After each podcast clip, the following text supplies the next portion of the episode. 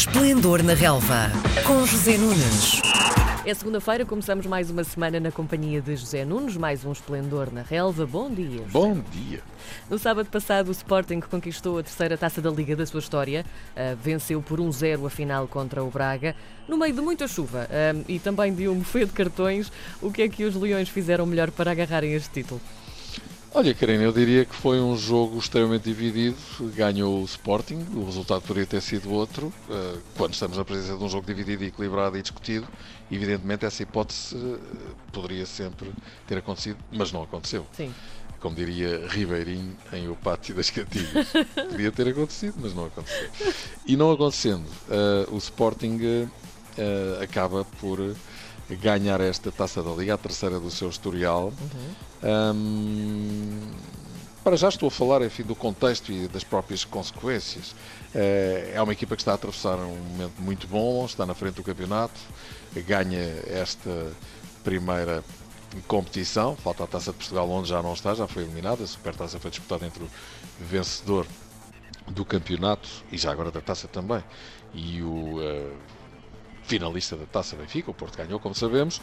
Em termos de taças, uh, o Sporting, uh, não há dúvida, fez uh, o pleno, já que a Taça de Portugal está descartada por ter sido eliminada. Em relação a este jogo, diria que o Sporting mostrou, de facto, que é uma equipa muito focada, que tem alguma estrelinha, normalmente a estrelinha acompanha as equipas que têm energia positiva e que estão em alta e que estão a ganhar, e isso normalmente acaba por dar um contexto favorável, uh, as coisas correm bem.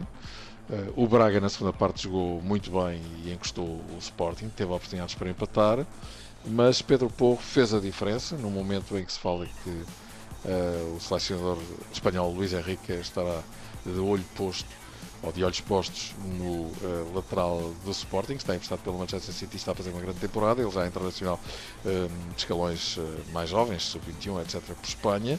Um, Sporting que, de facto, num jogo muito disputado, com relva encharcada, um, acabou por se adaptar às circunstâncias, marcou na primeira oportunidade que o jogo teve e agarrou com ambas as mãos. Já se percebia que ia ser um jogo, até pelo estado do campo, uh, e pelas condições climatéricas que quem marcasse primeiro teria boas hipóteses de segurar essa vantagem. O que é facto é que o Braga, também com a melhoria que o Real Valde teve na segunda parte, deixou de chover e tal, poderia perfeitamente uh, ter alcançado uh, outro resultado, poderia ter chegado ao empate, poderia ter forçado os penaltis, porque realmente a oportunidade esteve para isso. Portanto, foi um uh, digno vencido. O Sporting, enfim, é um justo vencedor, do ponto de vista em que todos os vencedores têm que ter mérito, evidentemente. jogo muito acidentado, expulsão em simultâneo dos dois treinadores, que é uma coisa estranhíssima. Sim. Achas que, que, isso foi excesso de, de rigor do árbitro ou, ou foi mesmo justificado? Francamente, acho que foi uma coisa sem pés na cabeça. Quer dizer, eu nem me recordo de ver numa final Sim. os dois treinadores serem expulsos em simultâneo, tipo, tipo os meninos estão mal comportados, só faltou pôr orelhas de burro. E é? virados para a parede. Exatamente. Neste caso foi virados para o balneário, não, é? não foram que eles foram para a bancada, mas tiveram que sair. Um, aos 30 e tal minutos pareceu-me assim uma coisa realmente muito fora, uh, mas o que é facto é que aconteceu. Um, Pedro Gonçalves ainda seria expulso também no final do uhum. jogo e no final da partida, já depois dela terminar, os dois presidentes também se terão envolvido em muito acesa discussão que até terá, ao que consta, implicado a intervenção de autoridades. Portanto, não há dúvida que foi uma final com muito com muita malagueta, pronto, Sim, vamos dizer. sem dúvida. Hoje também há bola, as duas equipas que estiveram na Final Four da Taça da Liga, um, mas que não chegaram à final, é o Benfica e o Porto, jogam hoje também para o campeonato. O Benfica tem jogo às 5 da tarde em casa com o Nacional. O que é que Jorge Jesus pode cozinhar com tantos jogadores de molho? Pois, de facto, a, a dispensa está, está um bocado desfalcada pois, para cozinhar.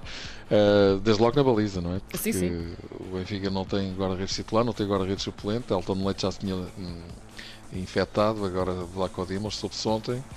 Resta Civilar, que creio eu já teve Covid. Um, é o terceiro guarda-redes em hierarquia, ainda não fez um único minuto pela equipa principal. É um guarda-redes jovem, como sabemos, com potencial, mas por alguma razão não joga. E depois atrás dele há mais novos jogadores, não é? Hum, uma boa parte deles ou, uma parte significativa destes jogadores não estarão também no derby, frente ao Sporting, uh, agendado para dia 1 de uhum. fevereiro. É um momento muito difícil pelo qual o Benfica está que o Benfica está a atravessar e enfim para hoje em circunstâncias normais o Benfica será favorito mas claro que estamos a falar de circunstâncias muito atípicas. Certo. O Benfica tentou adiar o jogo nacional da Madeira, não aceitou. O Benfica já fez saber à Liga que não irá aceitar nenhum adiamento que lhe venham propor no futuro. E, e, bom, eh, é de facto, quer dizer, nestas circunstâncias com 10 jogadores fora, é claro que é, qualquer jogo é um jogo de risco para a equipa do Benfica, mesmo em casa, frente ao Nacional. Nacional que na última vez que visitou o Estádio da Luz levou 10 a 0. um, era Bruno Lage o treinador do Benfica, no ano em que o Benfica se sagrou campeão, pela última vez, e estava nessa altura enfim, a atravessar uma fase muito exuberante, com João Félix em grande forma e tal. Hoje em dia as circunstâncias são completamente diferentes, pelo que o Benfica seguramente vai ter de caprichar para vencer este Nacional, dadas as baixas, que são muitas, muitas que o Benfica tem. Hoje, mais tarde, no Algarve, há também lá está Porto Farense. Que dificuldades é que achas que os Dragões podem encontrar no regresso ao São Luís, 19 anos depois? Sim, eh, eu recordo-me dos meus tempos de repórter, já lá vão muitos sim. anos. Fiz eh, vários jogos Farense Porto, sim, recordo-me muito bem, no estádio São Luís, em Faro. vamos ver, à partida, claro que o Porto é favorito, não é? Mas o Farense tem vindo a subir de rendimento eh, e é uma equipa que pode criar dificuldades ao Porto se o Porto, eh, enfim, permitir que isso aconteça. É um jogo fora. Uhum.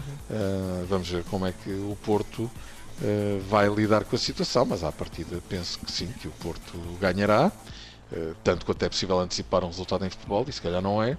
Porto que já pode contar com o Otávio, é com certeza um, uma boa novidade para Sérgio Conceição, que também esteve constipado no do treino, mas já se deu, acusou negativo no teste de Covid e seguiu viagem com a equipa.